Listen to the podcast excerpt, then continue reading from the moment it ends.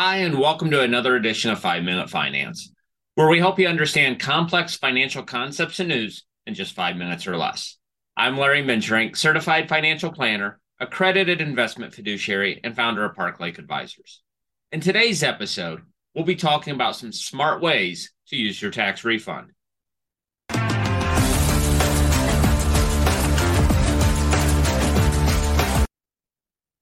We all like getting a little extra money in our pockets, but before you go out and spend it all on something frivolous, consider these eight ideas that could help improve your financial situation.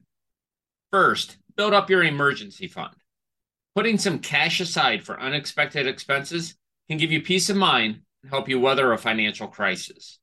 If you have less than three to six months worth of living expenses saved up, consider putting some of your tax refund towards your emergency fund. Next, pay down your debt. Reducing your debt can alleviate the financial pressure and help you save money in the long run. If you prefer the snowball method, put your refund towards your smallest debt balance first, then work on the next one.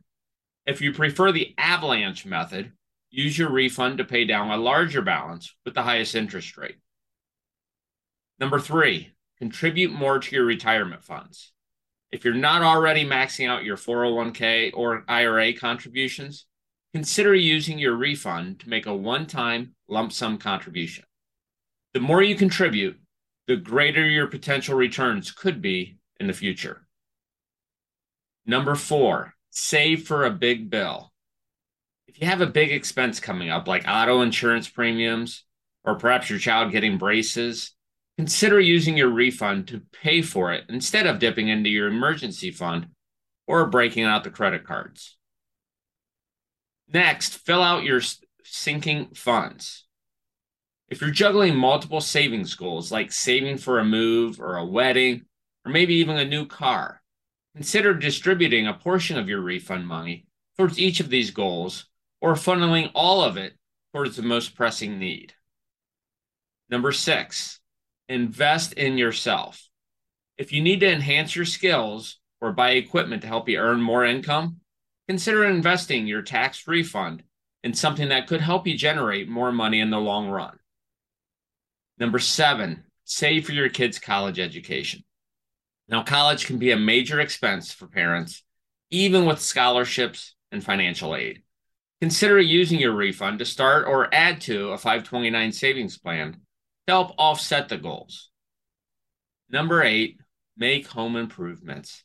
If you have some home improvement projects that need attention, like replacing a roof or updating appliances, consider using your refund to take care of those expenses.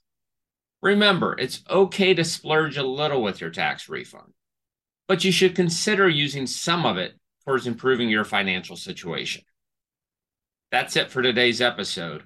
If you have any questions or comments, feel free to email us at info at parklakeadvisors.com or reach us by phone 517 887 9905.